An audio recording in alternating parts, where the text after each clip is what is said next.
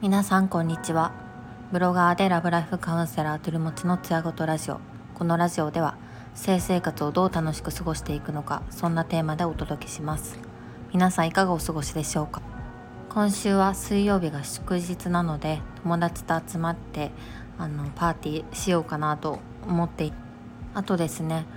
今週末にフォレストガンプを見てたんですけどあの UNEXT にあのちょっと期間限定で登録しようと思って「あのハリー・ポッター」の同窓会が見たくて登録したんですけど、まあ、その流れでいろいろ見ていてフォレストガンプが意外とあの見たことなかったなと思って見ていました。でフィルマークスであの口コミしたら勝手にあのツイッターで つぶやかれる仕組みになってるのであの評価がねあの記録用として残してたのがツイッターでもつぶやかれていてちょっと恥ずかしかったんですけどいろいろあの今、まあ、映画とあとはキー原作のアニメをいろいろ見ていまして「クラナド」とか「エアー」とかはもうあの名作としていろんな媒体でも見れますしあのそれ以外のあのアニメも見たいなと思ってたんですけど意外と配信されてないものが、まあ、ネットフリックスとかアマゾンプライムであったので UNEXT で見ていました。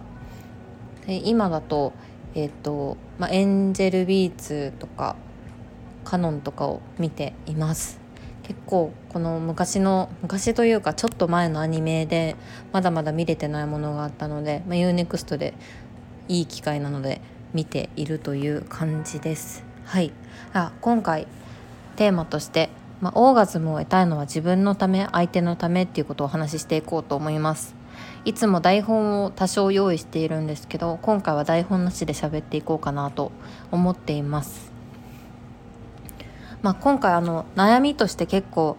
そのオーガズムを得たい、まあ、外行きしたい中行きしたいっていうお悩みをよくインスタの DM とかでも、まあ、いただくんですけど、いろんな年代の方からそういった内容を頂いていてまあ、中行きしたいっていうのが一番多くてあと潮吹きしたいみたいな悩みも若い方から多いですね、まあ、潮吹きについては、まあ、体質もありますし体調とかもあるのでまあこれといってアドバイスすることもなくなんか潮吹きしても別に気持ちいいわけでもないしそれがパートナーが求めてくるんだったらそれはあの結構生理的な現象だからその子を理解してもらうっていうところからあの始めた上でその上でも潮吹きしたいですか？みたいな話をするんですけど、まあ、オーガズムについてはやっぱりすごい快感があるんじゃないかって好奇心もありますし、まあ、そういう質問が来るとまあまあある質問だよなっていうところがありますね。まあ、未知の世界なのでやっぱり好奇心があると知りたいなっていうとこもあるんですけどなんか自分自身の体についてもっと知りたいから中行きしたい。探求したいから中行きしたいっていうところだとあの次のステップに進めやすいんですがただなんかお付き合いしているパートナーが求めてくるからしたいとかパートナーにがっかりされたくなくてしたいとかパートナーの期待に応えたいからあの仲良きしたいみたいなところだとあのなかなかその次のステップに進むには難しいなって思っていてというのも、まあ、それがなんか自分自身のためでなくて相手のためっていうところのモチベーションでやるとなかなかオーガズムって探求しづらいんじゃないかなと思っていて、まあ、それはもちろん個人差あると思いますしまあ、そこのこうパートナーのためにっていうモチベーションが一番高いんであればなんかそこのこう探求っていうところもできるんじゃないかなって思うんですが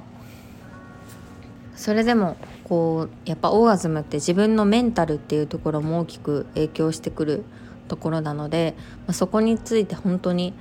相手との関係性を築けてリラックスしているかとか、まあ、一人でしている時でもなんか自分の体とメンタルがどういう状態なのかによってオーガズムってあの安いとかがあると思うので単に相手が求めてくるからっていうところでオーガズムを得るのって割と難しいんじゃないかなと思っています。その中でなんか私はやっぱりそこの理由っていうところを最初にお聞きしてなんでオーガズム得たいのかみたいな話を聞くんですけどそれがさらなる自分のこう探求心から来るものであればなんか次のステップか一緒に考えるってことが、まあ、比較的やりやすいなという気がします。オーガズムについても、まあ、ピラミッドみたいなものがあるんですけどやっぱりこう比較的オーガズムを得られやすいのはやっぱり自分自身で触るっていうところが第一段階としてあってパートナーからの刺激でオーガズムを得るっていうことになるとまた難易度が上がってきます。今回テーマとしては、まあ、オーガズムを得たいのは自分のためか相手のためかっていうところでお話をしているんですけど、まあ、一つあった事例としてはこう相手のために喜んでほしくてオーガズムを本当は得てないけどずっと言ったふりをしている。っていう人に関して言えばそのそこのこう演技するっていうところが身にし身についていてなかなか本当のオーガズム得られない状態になってしまうみたいな人もいました。そこで、まあ、そこを大打破したいのであれば、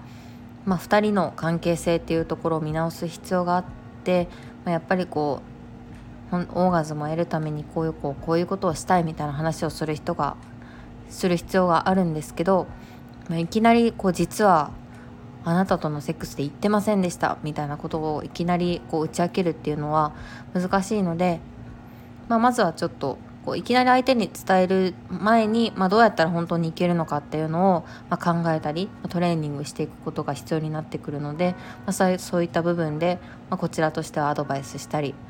あのなるべく伴走できるようにっていうところを考えて動いていたりします。そしてやっぱりこうオーガズムを相手との関係の中であの受けるじゃないな。オーガズムを得るっていうのは、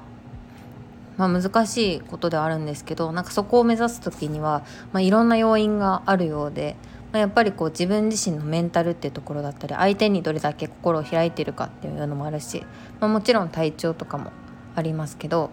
それがすごく根深いことでこうやっぱりこう相手に心を開ききれないっていう理由でオーガズム得られない人もいてそういった人とかには特にこう、まあ、家族関係っていうところから見直して、まあ、お母さんとかお父さんとか、まあ、そういったところの関係性でやっぱりこう性に対するタブーっていうのがあって、まあ、パートナーとのセックスの中でこんなこう2人の中でオーガズムを得ていいんだろうかとか自分をさらけ出して大丈夫なんだろうかみたいなことが、まあ、根底にある人もいらっしゃいますね。まあ、そういった人に対関してはすごい時間もかかる場合があります。そして、まあ、オーガズムについて興味はあるけどやっぱりこうまあ、タブー感が拭えなくて自分のこう女性器すら見え見たことがないっていう人もいます。そういった方にはまずは自分のこう体を見て触れてっていうセルフトレーニングから始めようっていう話をします。